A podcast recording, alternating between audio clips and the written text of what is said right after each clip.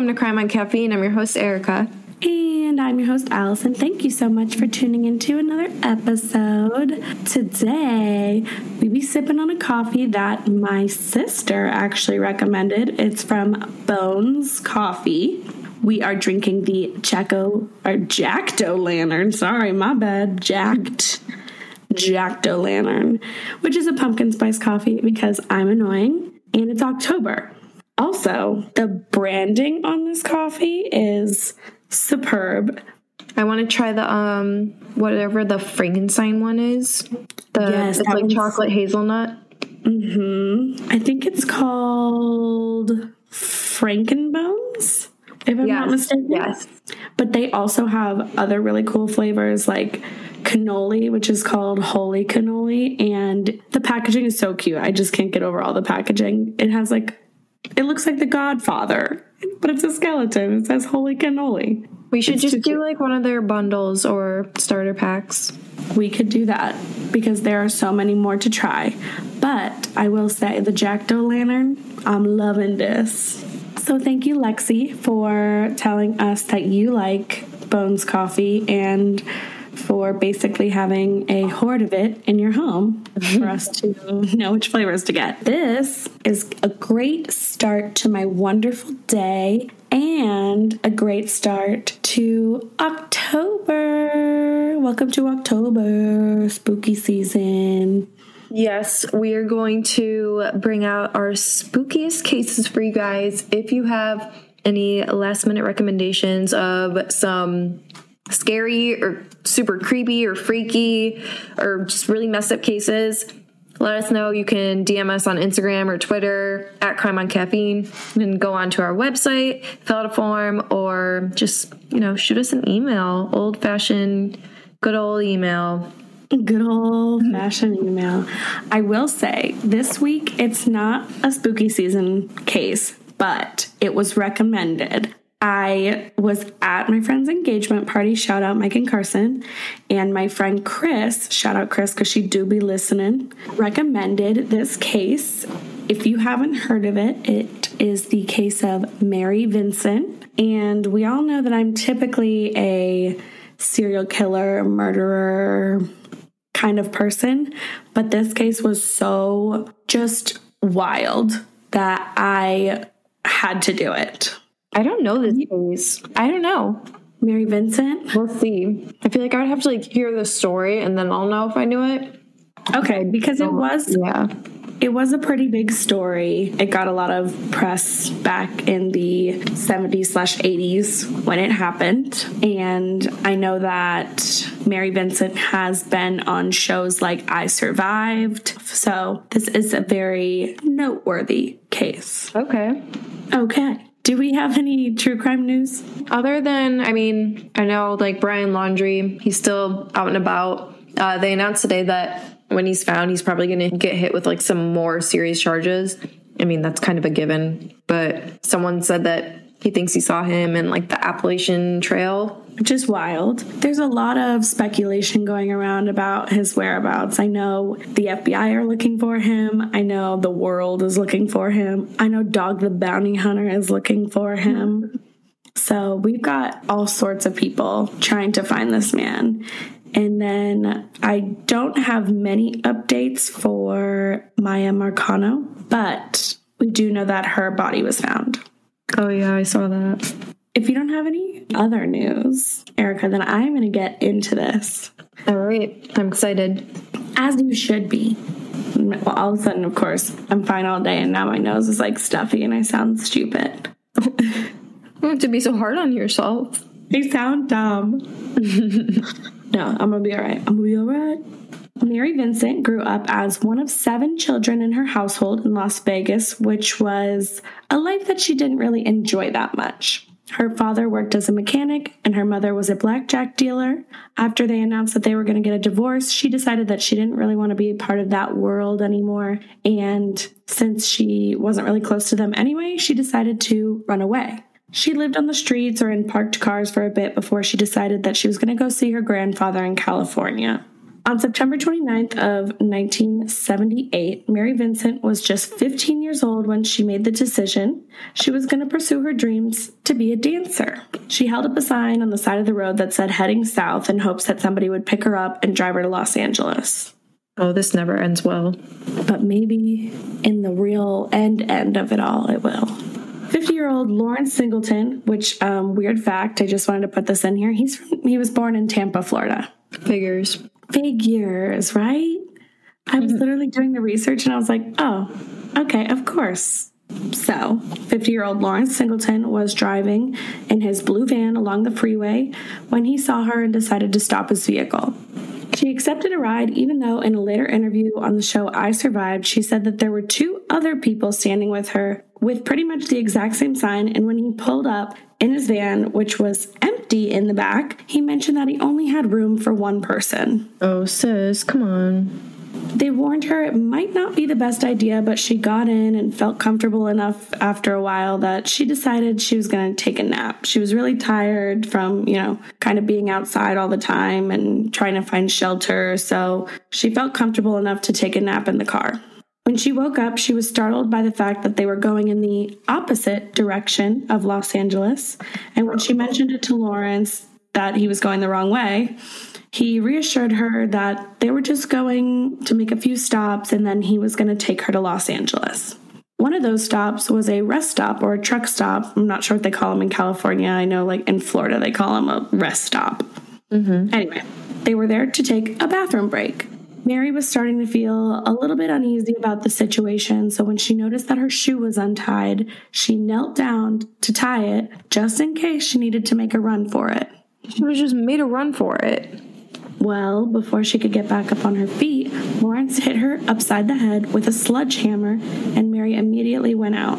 With a sledgehammer? How are you not dead? I don't know. The hell? When she finally came to, she was now in the back of the van and she was tied up. Each of her arms was fastened to an opposite side of the van walls. Lawrence then raped and sodomized Mary multiple Ah. times throughout the night. No, I don't like that word. I know, but I had to say it. It's what he did. She recalls in her interview that it was around six times before he made her drink alcohol from a plastic jug and then she passed out.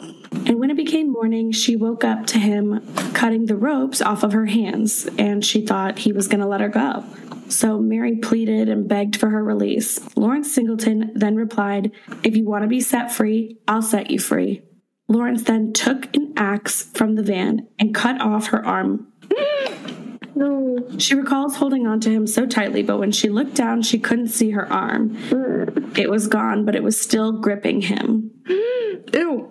Isn't that crazy? Oh my god, I'm gonna throw up. She was looking at him, like trying to get it off of him. Oh my god, no. It was either from the trauma or the blood loss, I'm assuming, but Mary was fading in and out of consciousness. Her left arm was severed just below the elbow, but with the right arm, because she was kicking and screaming so much, she recalls that it took a little longer for him to, quote, chop away at her. Oh my god. Again, as I said, she looked at him as he tried to shake off the arm that clutched onto him. Lawrence then dragged her body, thinking she was dead because she was lying there very still, and threw her over the edge of a cliff, a 30 foot cliff, into Del Puerto Canyon. Holy shit. This dude must have hated women. So there was Mary, naked and missing both of her arms, when she decided she wasn't going to give up. Oh my god! I know this case! Yeah. she said that the only thing she could think of was that if she didn't get up and get over this cliff, that he was just going to do this to another girl, and she just could not give in to that. So she got the strength to push. Girl is a badass. She apparently got some mud to wedge into her armholes to help with the blood loss, which is really baffling to me. Like, what? Like, Wait, how she do has you. no arms. That's what I'm saying. She's 15 years old. She just got her arms cut off and thrown over a cliff. And in her head, she thought, I'm going to put my arm things in the dirt to create mud so that it will stop me from bleeding out. Yeah, I would not have known that would even stop you from bleeding out. She just was trying to do something so that she wasn't bleeding so much. And somehow she got up the cliff with no hands and made her way to the road in hopes of stopping somebody for help. That's insane. It was nighttime and very dark, so she could hear sounds of cars as she was walking. She walked nearly three miles until it was basically light outside. Oh my god. Vehicles were driving past her, considering, I mean, she was a naked woman, heavily bleeding from her arms being axed off. So I'm assuming people were terrified. Mm-hmm. And she even said in her interview it looked like something out of a Fright Night movie. So Oh my god. she does remember one vehicle in particular, which was like the first vehicle I think she saw. It was a red convertible sports car, and two men were inside it. And when she yelled for help, they just took off even faster. Damn. I feel like I still would have called the cops, like even if I didn't approach them. That's what I was thinking. I thought the same thing. Thankfully, a couple on their honeymoon, Uh, who were actually lost, decided that they would stop and help Mary. When interviewed, Mary said that she was trying her best to wave the cars down, but she was also trying not to move too much because she didn't want her muscles to fall out and cause any more blood loss. oh, ah. Yeah. They helped her get into an old truck. They wrapped her in a towel and got to a phone where they called the paramedics. She was brought to a nearby hospital by helicopter where the doctors worked tirelessly to save Mary since she had lost over half of her blood in her body and any other blood that was left had reached a very toxic level. Oh my god. But you know what? She survived. That's amazing. Like Holy shit. bad ass biatch. Mm-hmm. That's some bad bitch energy. Somebody only needs to count how many times per episode that you do. I go, mm-hmm. Oh, I love that somebody is mowing their lawn right now. Too early for this. What if I was still sleeping? Max, can you go outside and tell Joe to stop mowing his lawn? I'm recording a podcast. Okay, he's on the other side. While speaking to detectives, she was able to detail Lawrence so well that the composite render that they created from her description was so accurate. His neighbor, Joanne Eversole, was the one to see it and call the police with information. Only 10 days later, she was taken in to identify the man who did this to her. When he was arrested, Lawrence insisted that Mary was a prostitute, a quote, $10 a night whore. So what? Well, she wasn't. But like, no, I'm saying like, even if she was like, that is that does that like cancel out what you did to her or something? No, it also does not matter what she was doing. You did not have the right to um, rape her, sodomize her, cut her arms off, throw over a cliff. So, just putting that one out there. Yeah, crazy, crazy concept. He also claimed that he picked up the other two hitchhikers that night and that it was another man named Larry that did these things to Mary. Oh, He said he was being framed. sure.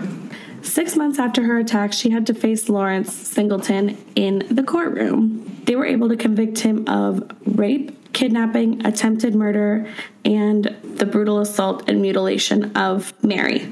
But you are about to lose your dang mind. Are you ready to lose your dang mind? yeah, yeah.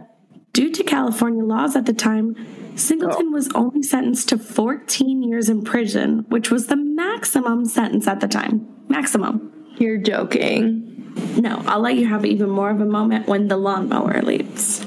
That makes me so mad. Yeah, 14 years was the maximum sentence at the time in California. I'm sorry, but I just just because she didn't die, which was his plan all along by the way, he thought she was dead, doesn't mean he shouldn't be charged. Mary recalls him saying when he was leaving the courtroom, if it's the last thing I'll do, I'll finish what I started. Ah, Yes, let's let him get out after 14 years, right? Because that's his maximum sentence. Oh, wait, there's more. While this did lead to changes within California laws, Lawrence had already been sentenced. So he only served eight years You're- of his 14 years, and he was paroled on good behavior. why do I feel like he's gonna do something else? Oh, sugar. Oh my Yes, god. he is. However, no one wanted Lawrence Singleton living anywhere near them for his parole. they had to like accept him into the community. And during his parole, he basically had to live in a trailer on prison grounds because nowhere in California would let him live there. Mary's attorney did ask that he appear in court again to have him pay 2.5 million in civil damages, but Lawrence said that he was scared because he was afraid that he was going to be shot, so he never appeared in court. What?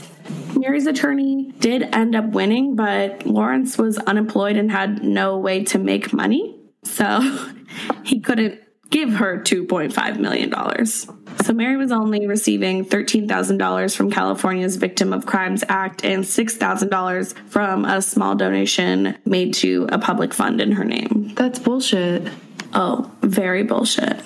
A previous prison psychiatric evaluation on Lawrence stated that he was out of touch with his hostility and anger. He remains an elevated threat to others' safety inside and outside prison.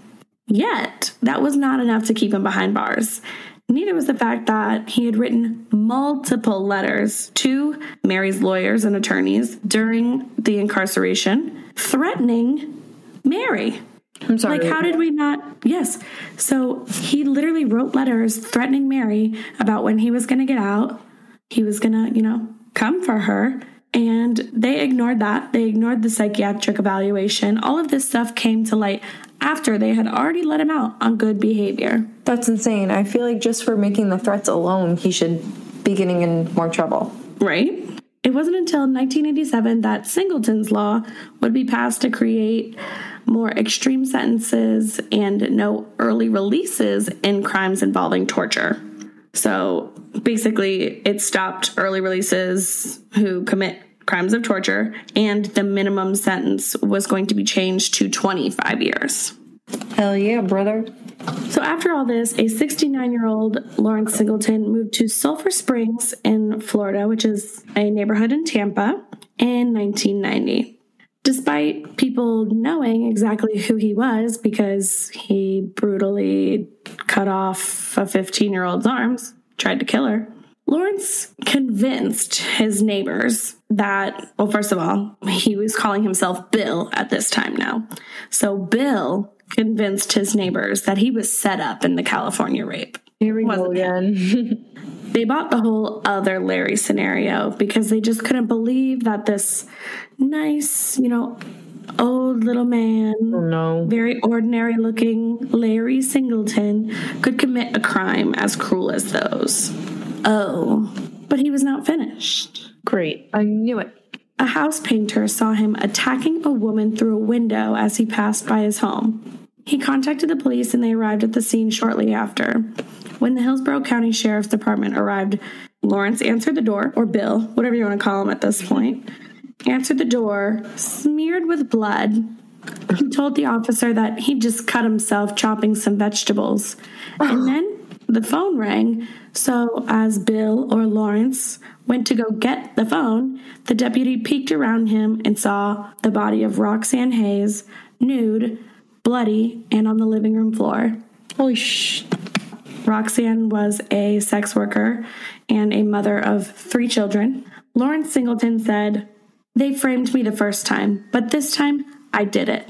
Oh. As he was led away, he said that. That was his statement. Ran out of fucks to give.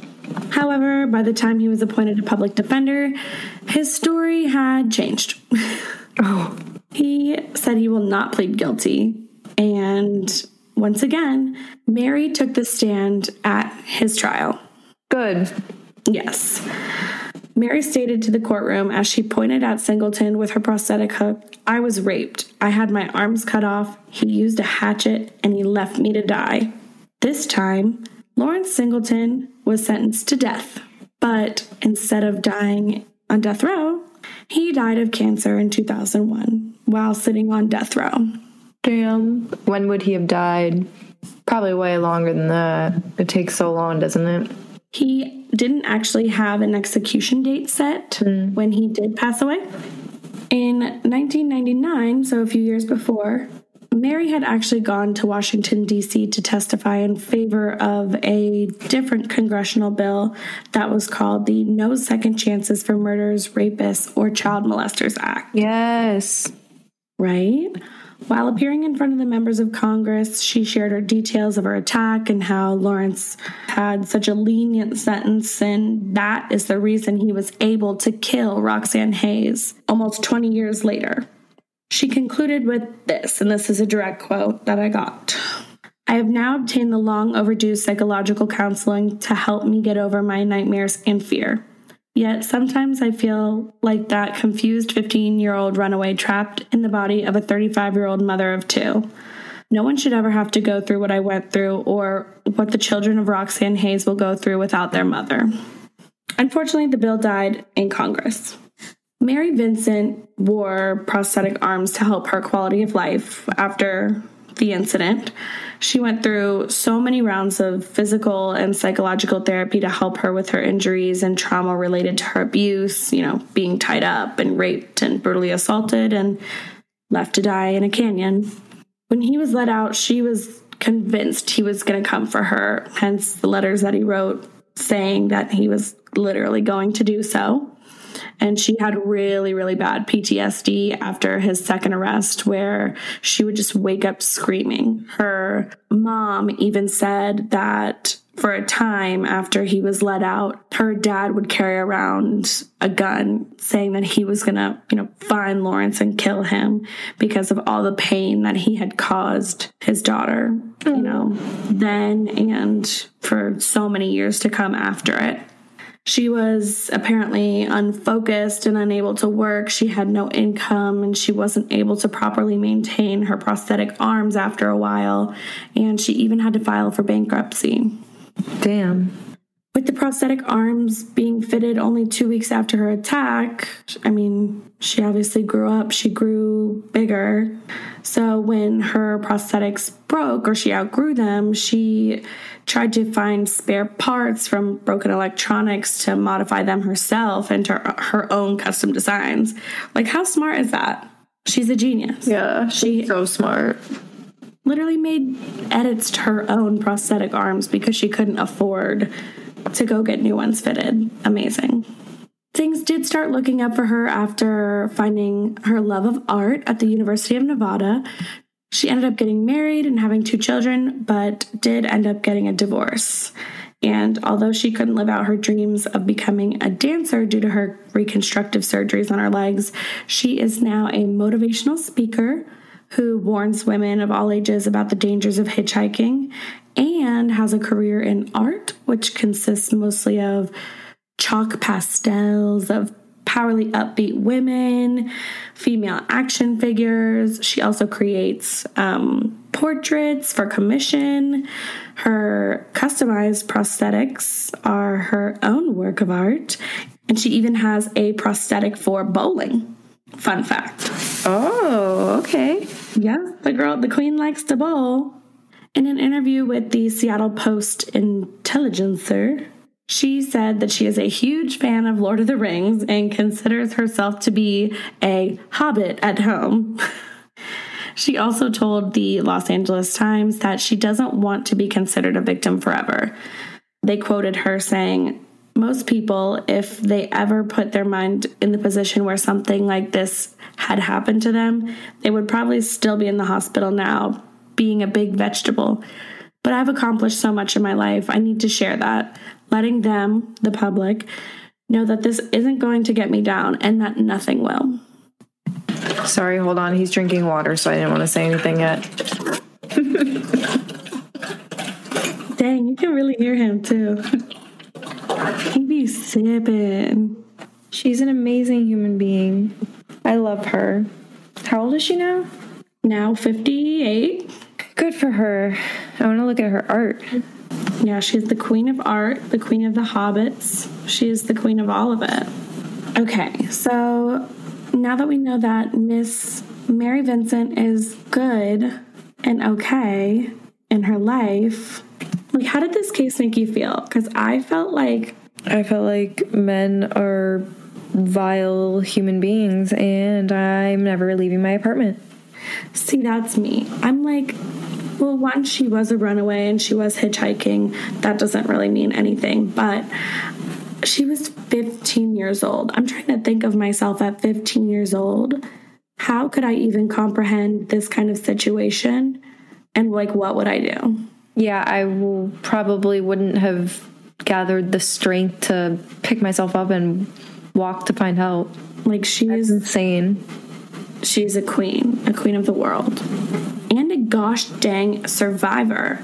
I haven't I haven't done a survivor case, and as this being my first survival case, I am honored to tell her story because how crazy is this story? Doesn't it feel so much better than the other cases?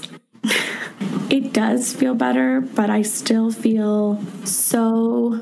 I know she doesn't want to be a victim forever, but I do feel like so much emotion towards what she went through. That is absolutely insane. It literally is something out straight, straight out of a horror film. Yeah, hundred percent. When I first like went through all the details of this case, I just couldn't believe that what what I was reading. He chopped off her arms and threw over a cliff, and she is alive and thriving now. How amazing! Amazing. And So- he dead did. And he did it. But we will get into the psychology of all of it now.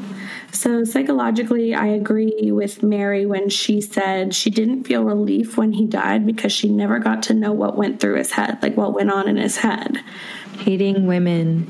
Hating women, yes. But in her episode of I Survived, which I highly recommend people watch, it's kind of hard to find. You can find it on YouTube, which is where I ended up finding it because I tried to find it on Amazon Prime and they only have the first season for free. And then all the other seasons, you have to have AMC something. And that's like $4.99 a month. And your girl balling on a budget. So, based off of court documents and police records, as well as some examinations of Lawrence Singleton, they basically said the psychiatric diagnosis of him is a paranoid personality, severe with schizoid features. And then the psychiatrist also wrote that alcohol was a factor by history.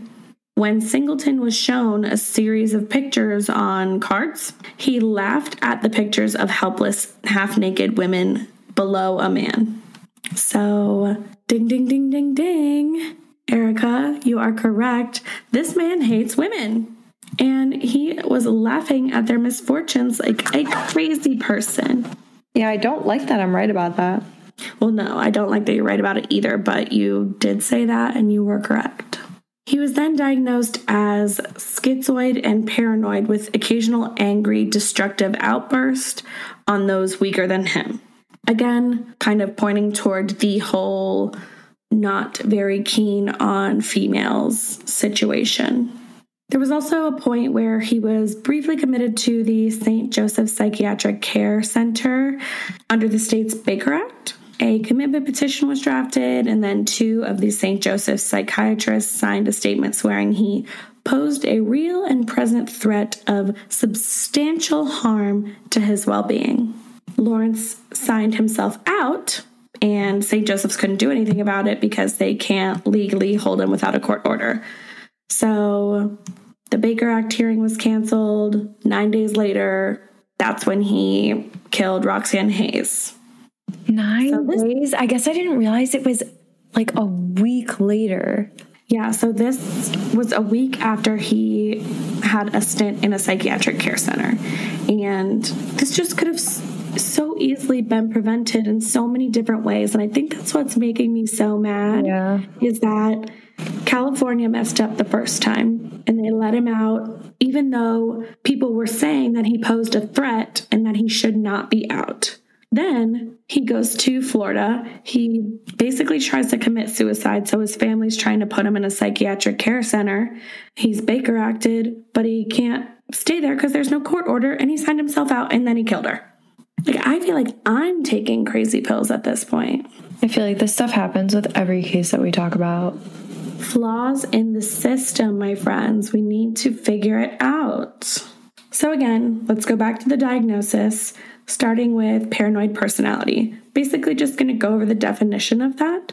Paranoid personality disorder, also known as PPD, is one of a group of conditions called cluster A or eccentric personality disorders. People with these disorders often appear odd or peculiar.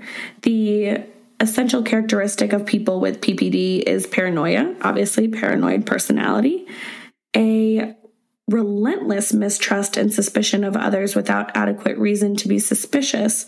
This disorder often begins in childhood or early adolescence and appears to be more common in men than in women.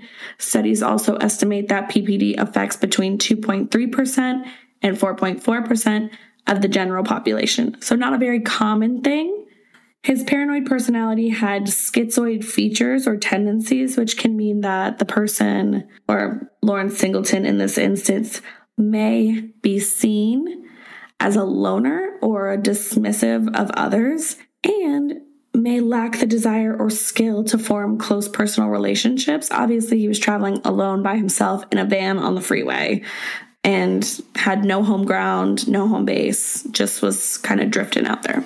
Because you don't tend to show emotion, you may appear as though you don't care about others or what's going on around you. And that would be considered schizoid features of his paranoid personality. I mean, obviously, they added in a bunch of other factors his destructive outbursts, his anger, his alcohol being a factor, so there are other things that go into it that could cause his paranoid personality disorder or his schizophrenia to intensify or to come out in different ways. All in all, he was nicknamed the Mad Chopper. He died in prison. I hate and that. I oh my god, I hate that. When I saw that, I was like, that's not what I needed. He died in prison, and Mary Vincent is living her life in a positive light. So, F you, Lawrence. Happy ending. F. U. Lawrence. Damn, that was I've got. crazy. It's so weird because I had never heard of this case until I was looking up like freakiest cases. And I think I saw like Reddit thread that was cases that have stuck with you that you'll never forget or something. And someone brought this up and how she had no arms and she like crawled or whatever. So that's how, when you said that, that's when I remembered. So obviously, I was a little little tip tip on Saturday when me and Chris were talking. She came up to me and she was like, "Hey, I just got all caught up on your podcast. Have you ever heard of this case of Mary Vincent?" I was like, "No." She's like, "Oh, really?" And she starts explaining it to me, and I was freaking out mid bar. Got my little high noon in my hand. And we're just talking about this girl with no arms surviving. And I'm like, I gotta do it. I gotta So do it. crazy. I'm so glad I did it. Thank you again, Chris, for recommending me this case. I hope you all enjoyed it. Not really enjoyed it. I don't know why I say that every time. Like, oh, I hope you guys enjoyed this episode. Like we're covering a makeup review or something. I hope you guys love the products I used in this episode. We loved your episode. Um, we don't like what happened. Thank you. I just need to figure that line out in my head. Thank you guys for 6,000 downloads. Oh my gosh. Yes, we hit 6,000 downloads today, guys. 6,000. And Facebook and Instagram were down today. So I was going to thank you all that way. But, you know, the world was having an outage. Yeah, our jobs would definitely be having an outage if there was no Facebook. So that's back, right? Yeah, ads managers up. But yes, thank you guys so much for 6,000 There we go. downloads. We are just gonna continue this. We are just on the train, and the train is gonna just keep going. It ain't stopping nowhere. It ain't picking up any other passengers. Maybe it will, but they gotta jump. Yeah, I want to have some guests on here. I know, I know.